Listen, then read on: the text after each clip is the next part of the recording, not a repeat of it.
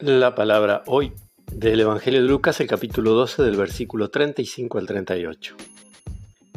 Jesús dijo a sus discípulos, Estén preparados, ceñidas las vestiduras y con las lámparas encendidas.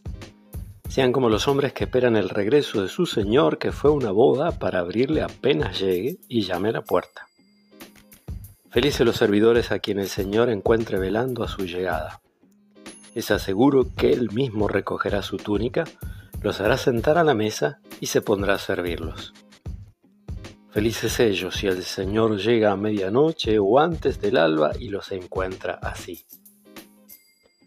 Palabra del Señor.